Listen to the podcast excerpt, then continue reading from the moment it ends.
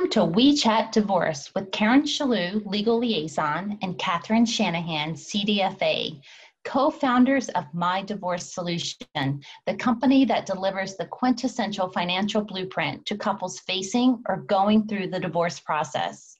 This blueprint, known as the MDS Financial Portrait, establishes the foundation and options an individual or couple would need to make clear financial decisions when considering divorce.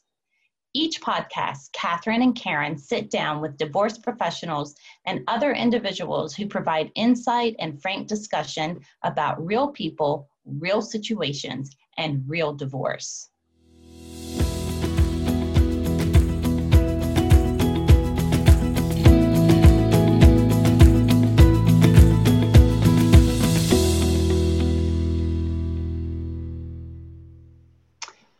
To We Chat Divorce Podcast. In this episode, we have the privilege of um, introducing attorney Rosemary Ferrante. She's an attorney licensed in New York and Connecticut who focuses her practice on non adversarial divorce through mediation and the collaborative divorce process. Welcome, Rosemary. Hi, ladies. Hello. Thanks nice for to see you too. Happy you're here. I feel like we have a lot to talk about today, but first, why don't you give us a little bit of background on how you ended up where you are today and focusing on non adversarial divorce? Sure. Um, so, again, my name is Rosemary Ferrante, and I'm an attorney licensed in New York and Connecticut. Um, I began litigating many, many years ago and quickly realized that it was not the best process for families to transition through the divorce process. Um, so I chose to focus solely on non adversarial divorce, mediation, and collaborative divorce. Uh, my practice is in Connecticut. I um, one of one of the most important things I think for people who are contemplating divorce should understand is that there are many professionals who are available to assist them through the process. And the professionals needed are really specific to your family. So somebody's mediation might not be the same as yours. And the professionals there to assist you might be different based on your specific needs and the needs of your family. So I do try to help people identify those resources and professionals to better assist them through the process and make to help them make the best decisions they can for themselves and their family. That's great. That's really an important point. Not, it's not one size fits all. But one thing that's really common in all of them is making sure the details in your agreement are sound, which is why we always love, you know, Karen and I, you know, we do the financial portrait, so we don't give legal advice, nor um, do we suggest to give legal advice in any way. But we always say, go get your agreement reviewed before you sign it and maybe bring it back to us to review the financial component because we even always see uh, agreements come up and the financial piece is not even written correctly, which can really impact them in the future. Do you see that often? Often, you know, and so the the assistance of a CDFA, as, as you are, are is so critical in, in divorces. And you know, that can come in a lot of different packages, right? So sometimes in a collaborative divorce, there's a neutral financial professional who's assisting the family as one neutral. Sometimes um, one spouse just needs assistance in understanding the finances, understanding the decisions they're going to make. Um, and so sometimes a, a CDFA can be working with one spouse outside of the mediation.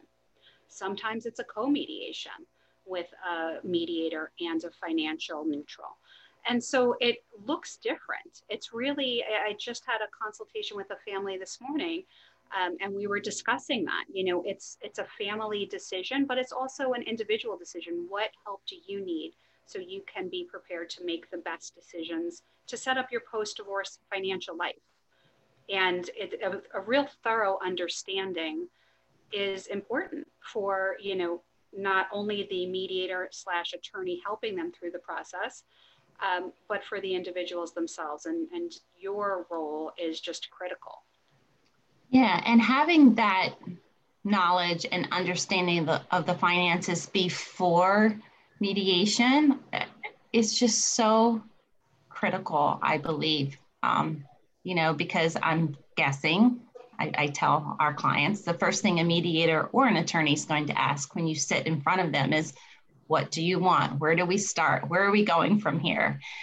So that you can understand generally where they're positioned and having that financial clarity to start with is just extremely beneficial. So talking about details, I would think that's the first detail everyone should be able to cover for. Of course, you know, and some people, um, it, it, works better for their family to work with the CDA, CDFA initially, the financial professionals initially, and then you're starting mediation sort of at square D or F or P as opposed to A. And so you're not, you know, just hiring professionals to hire professionals and you know, doing the same thing with each of them. Mm-hmm. Making the process more efficient if you're working with the financial professionals in A, preparing what ultimately the court requires with regard to your mm-hmm. financial affidavit, and B, understanding as a family what are these decisions and how do they impact our future? So, what are the best decisions we can be making? Are there refinance issues? You know, identifying what the issues are and together understanding them. So, together in the mediation who can make the best decisions. Yeah, so we love that our portrait does do that for you as the mediator, and it outlines all these things to consider. Um, we have that recommendations and consideration with each of your assets. But how do we prevent those recommendations and considerations in your agreement from being written properly?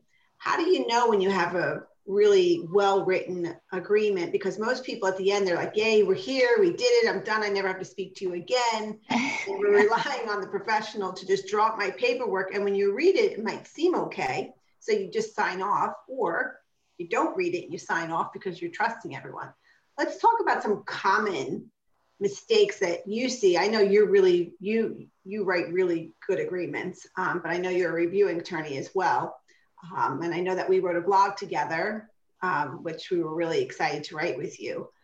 So what are some some common mistakes that you see? Yeah, we, we had a lot of fun. I had a lot of fun with you ladies writing that article because it, it, it did identify things that we all as professionals see.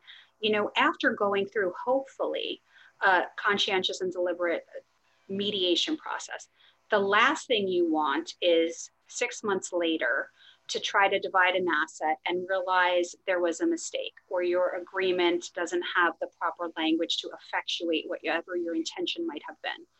Um, and so we see this time and time again, and language is critical. Um, what, what attorneys should recognize is you don't know what you don't know. And sometimes that's a hard pill for attorneys to swallow. But work with financial professionals. You know, before I draft, oftentimes, the tax provisions in an agreement, I want to talk to the family CPA or I want to talk to a neutral financial and make sure that that language is appropriate because, you know, how often have we as divorce professionals seen an agreement that says so and so will refinance the house within three months, four months, eight, eight. And they never spoke to a mortgage professional. Come to find out, they're not going to be approved and they can be in contempt of that agreement by no fault of their own. Why aren't we talking to the financial professionals before we're signing our agreements or holding mm-hmm. people to a standard they can't meet? That's so good. And if the standard is not met, then what? So we run into that a lot. You know, one spouse or the other has agreed to refinance within six months, even if they know they're going to be approved but they don't do it, then what? So I know in a lot of attorneys' minds, it's, well, they'll file a petition for contempt. They don't have another $10,000 to spend to enforce the agreement. So I think there are provisions in the agreement that can be spelled out to prevent that really expensive step. Absolutely. And those frameworks are so important because life happens and things change. So whether it's an income provision about child support, you know, you know your kids are four and five and your income is X today. Well, who knows what your income is going to be in five years? Are you, would you like to just in five years say, something's changed, what do we do about it now? And your agreement gives you no direction. Or would you prefer to have had those discussions and say our agreement says every two years we're, you know, every year we're going to exchange income information and every two years we're going to revisit. And this is how we're going to take step A, step B, and step C. So you have a framework because life changes. And right. certainly on things like income provisions, you want to provide a framework so that people have a direction when something happens and they're not just saying, great, we have to call the lawyers again? Right. And disrupt the whole family unit again because somebody didn't do what they were supposed to do and the other one doesn't want to be on the hook for it. Yeah, that's a big, a big deal. And I think another really big issue um, is the division of pensions and 401ks and how that plays out and IRAs post the divorce agreement. Again, to Catherine's point, the, the saying the percentage is probably one of the easier parts of that category. What was that? I missed you on there. Saying of I, what? I said the percentages is probably an easier conversation to have than the implementation of it post the divorce agreement. So I think, Rosemary, you were talking about that before we hopped on here about a conversation you had recently had. Yeah. Yeah. So I had a call from um, a woman who was divorced uh, just a few months ago. And the agreement said that these certain assets uh, were 401ks and would be divided via QDROs. And so she went to the time and expense of meeting with an attorney who is a, a, a QDRO drafter and come to find out that not only are those two 401ks not 401ks but IRAs, they don't need QDROs and they could do direct rollovers.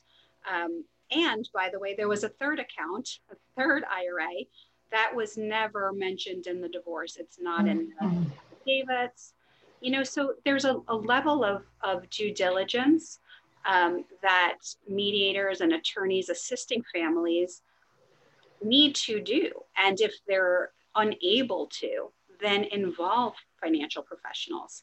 The, you know, so now this poor woman does not know what to do, and there's no framework like we were just talking about, you know, to get to get her ex-husband back to say the mediation table or you know some process other than having to file a motion. Right. Mm-hmm. No one's coming back. They're not coming back.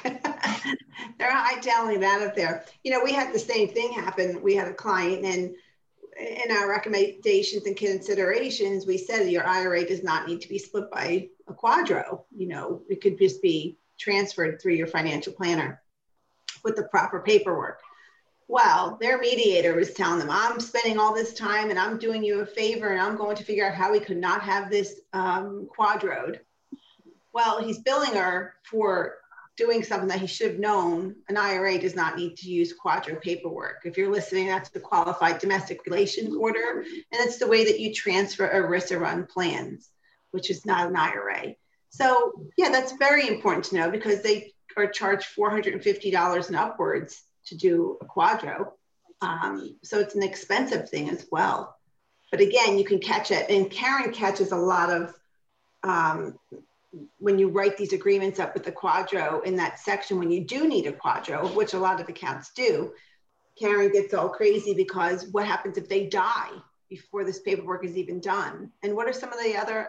Um, I have a question. Good. I have a good one. That one that I see all the time is, you know, whether people decided and agreed upon a dollar amount, and they don't convert that to a percentage and they don't deal with uh, market fluctuations from the date of the divorce until the date the QDRO is actually mm-hmm. effectuated, until it's actually yeah. entered. And so if you have a $500,000 uh, 401k and you agree at the time that you're going to divide it 50 50, so the agreement says the, per, the QDRO is going to reflect a $250,000 payment and then guess what? It takes six months. The market tanks. It's only worth 350 now, and now you just gave a, a much more than the 50% that was intended. Mm-hmm. That language is so critical. It's mm-hmm. so important. Um, and another piece is making sure your accounts are properly identified. We see so many agreements come through where the parties have a for husband has a 401k plan and they've agreed to divide it 50-50. Okay, that doesn't get far with a plan administrator because it could be any 401k plan. They don't they don't even have verification that it's yours, nor can they verify that the couple knew it was their plan. So that's a, that's a big deal. Just not putting the entire account number because you want to be careful about your identifiers in public documents, but making sure that the agreement definitely um, describes the specific account that's being um, referenced. Well, let's imagine that. Imagine that if your agreement reads that, and then afterwards, you have to rely on your ex spouse to get you a statement to identify a 401k. And let's just say it's a scenario like you mentioned, Rosemary, and there's other 401ks that they don't want to mention. So to get your spouse back to get that paperwork would be very costly rather than doing it during the process. Right. Yeah. And there's a lot of um, a lot of plans now, more and more that I see where the plan administrator has a fee in addition to the QDRO preparer and making sure it's understood who's paying for what, because that's another hiccup down the road when they're arguing about who's paying and I thought you were paying and we only agreed to pay this or that. And then, you know, then again, to Rosemary, your point, there's a delay and, you know, it's a stalling point. and the person who has the account, they don't really have any incentive to make sure it gets divided. So, yeah and you know well, the things that we're talking about you know when we were talking about um, something you had said earlier about the refinance or whether it's an ira or an ira not requiring a QDRO to me that's sort of divorce 101 all, all attorneys and mediators should know that. But now when you're talking but now you know when you're talking about pensions pension plans like are not for normal people to read right? I mean they are so hard to understand. So, in that aspect, when you're getting to things that are much more complex or have different survivor benefit, uh, um, you know, um, what's options. the word? Thank options. You. Yeah, options.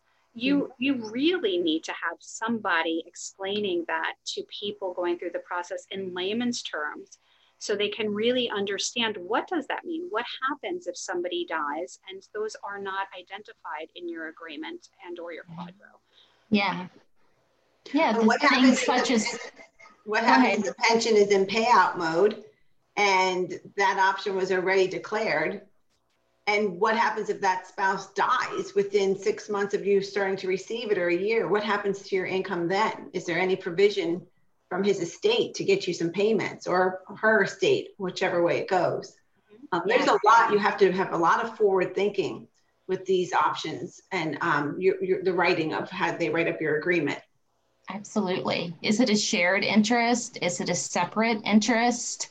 Those are very important components to Rosemary's point that need to be addressed and um, discussed with both parties. And I know a lot of parties, they want to do so many things by themselves. So they'll take a model uh, QDRO and say, oh, we only have to fill in the blanks.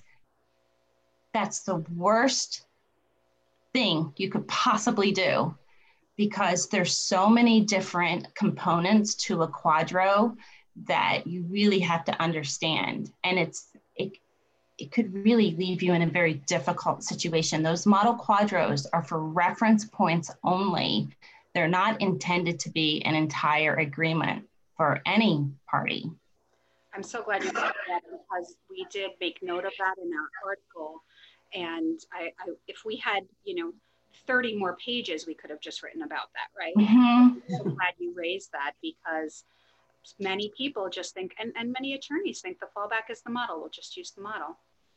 Right, right. Disastrous. yay, yay. It's kind of like when I see someone with a really nice outfit on it and I get it in my size and it doesn't look as nice. exactly. Oh, it's oh my god. Yeah. So something else that we discussed in the article uh, was the retirement loans, investment gains and losses. Yeah, a lot of times people don't consider that there's a loan on the 401k, so they'll look at a current value, which is not stating what the loan is, and just say, okay, or they'll say, okay, they're splitting the 401k 50 50 or however they're splitting it. And then it comes down to the division, and the loan has to be taken care of. Well, it was never addressed. Well, who's taking care of that loan? And how do you distribute the other assets in accordance with that loan? So it's messy if you don't address that from the beginning. Yeah, absolutely.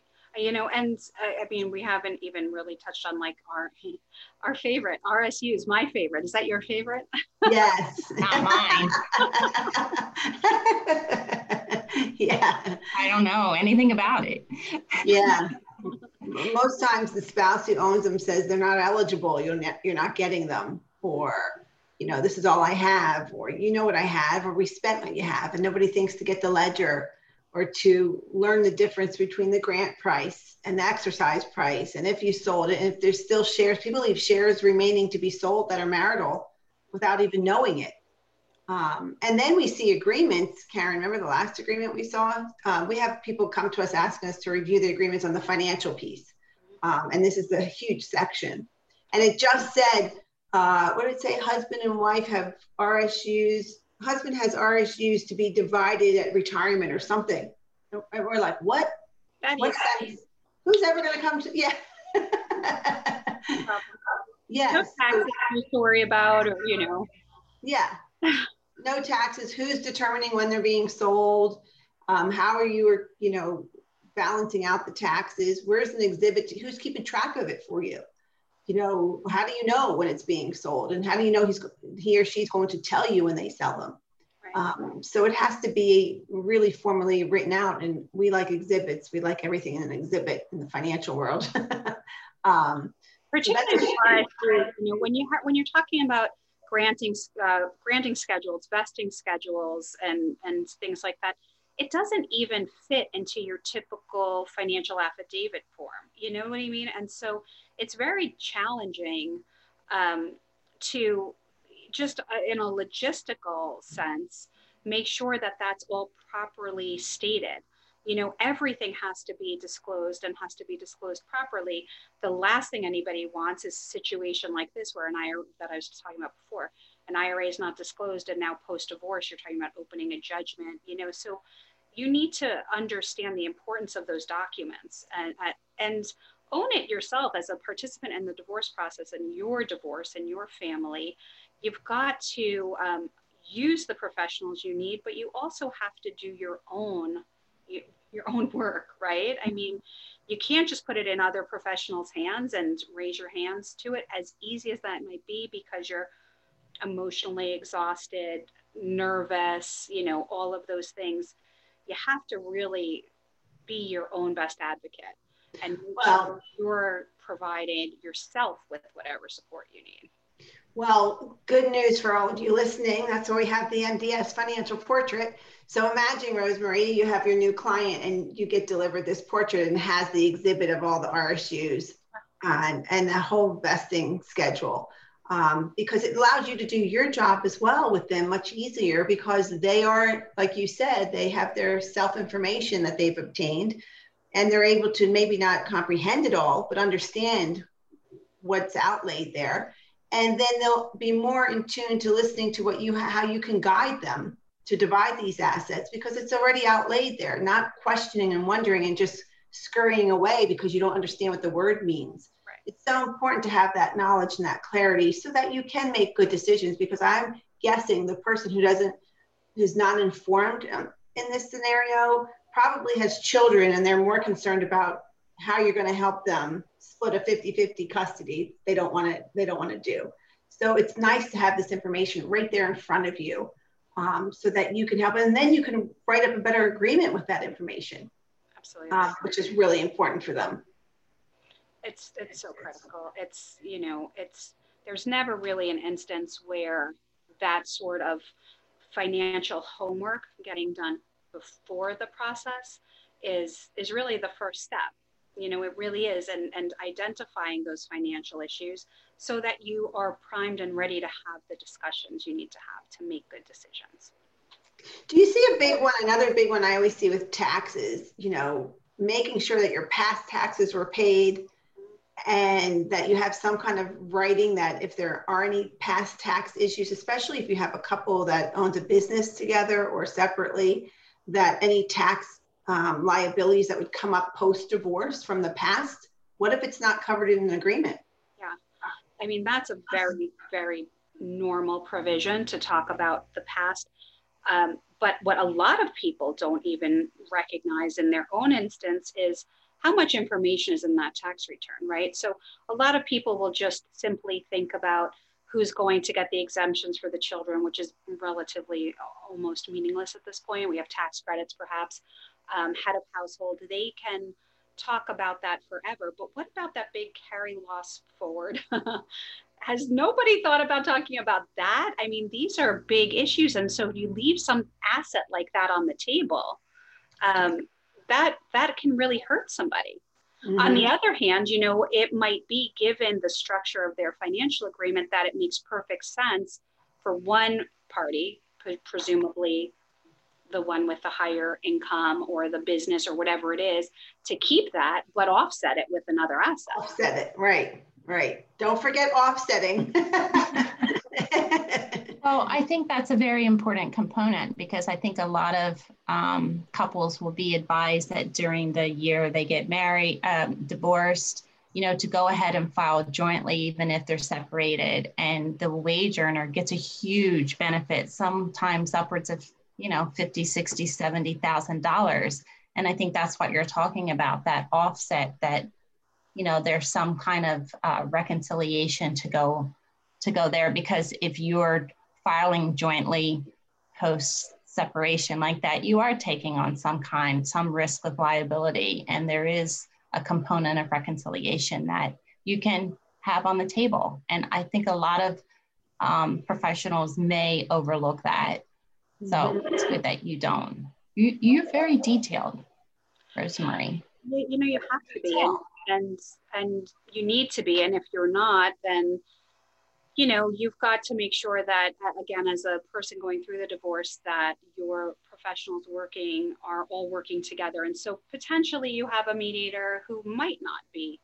Hopefully, you've got people like you two who are reviewing the financial provisions mm-hmm. and making sure that those pieces are outlined clearly. Yeah. yeah. We so hold them to doing the homework beforehand. We love yeah. doing that. Absolutely. And to asking really good questions. You know, sometimes to your point, Rosemary, clients want to say, all right, I'm just going to give it to you and you're going to take care of it for me. No, that's the time to get engaged. And so, you know, our portrait does have all of these, what we call considerations laid out in the document. But a, a lot of couples, if they don't have this, let's just say they don't let they don't have a MDS financial portrait, so they're coming in and they're going to be dividing all their assets, but they don't know to ask about market fluctuations or loans on the accounts and so forth, and all the unique um, questions they should be asking. But let's just say they did, you would be able to address that in the mediation process because a lot of those topics or a lot of those questions or concerns don't come up until they get to the reviewing attorney. And then the entire agreement falls apart because it wasn't discussed. And that can be a really big deal. Just the concept of the pension, going back to that, is it separate interest or shared interest? That's a huge issue in a lot of pensions. And it could make everything, you know, it could just blow up your entire agreement. Mm-hmm. You know, and there's, there's, not, enough that can be said about that. The dynamic of the mediation process is so important. You don't want surprises at the end. You know, that's the last thing you want. And, and certainly rather have it at the end than, you know, six months post divorce. However, you know, to have a good mediation process and to have it efficient and to have everybody feel like it was fair and they were heard and they understood and they made good decisions it's not easy. Believe me, I don't know mm-hmm. any clients who want to have a long discussion about shared versus separate interests. I don't really want to have that conversation. you have to. You have yeah. to have these uncomfortable, you know, tedious conversations yeah, to get through the process and feel good about it. And again, making sure that you made the good decisions that you need to make. Mm-hmm. And you learn so much then moving forward. You know, you feel like you're more in control of where you're going and how you're positioning yourself and what it will mean to you if you're having those conversations with Rosemary during mediation instead of being blindsided with a review attorney back on your heels, because then the emotion is more who's going to get upset, how upset are they going to get, am I, and am I, is this card important enough to play, or is this issue important enough to bring up to blow up our entire agreement? So and not to mention are litigating that, right? And so then eventually you have a judge writing this decision that you had no part of. And so, you know, how how disempowering is that? Now you've got to live by it. Now you've got to live by something you weren't even a part of discovering, understanding, and, and, and involved in the decision making process. So, you know, a, a good mediation or collaborative divorce with the right professionals and the right financial professionals can greatly change the whole experience of divorce. It doesn't have to be scary and nerve wracking. Well, it probably always will be, but, but much less, less. much less so. And and it does set up your post-divorce life for a, a positive post-divorce life because you you owned it, you were a part of it, and it's empowering. And now you can start that post-divorce life knowing you made the decisions and they were good decisions. And the more details you have, the better off you are. So if even for little things like you have a joint checking account together, yes, a husband's keeping that account or wife is keeping that account, but who's re-registering that account? So it's only in that individual's name. You know, or you have a joint credit card. Yes, you're taking one person off, but are you taking yourself off as a um, authorized user as well? So you're not responsible or that you can't charge on that account. Um, there's so many little things to think about that really, if you have this detailed in your agreement, it you don't have to think about it. You just follow the instructions. Exactly. Agree. Right? I think we have many more blogs to write and podcasts to have. There's so many like very detailed topics that need to be discussed and addressed, and we look forward to doing more of that with you, Rosemary. So this, Definitely. yeah, this concludes this episode of We Chat Divorce Details, Details. And look for more episodes. You can find us on Podbean or wherever you listen to your podcast. Thank you for being with us. Bye, ladies. Thank you. Thank you.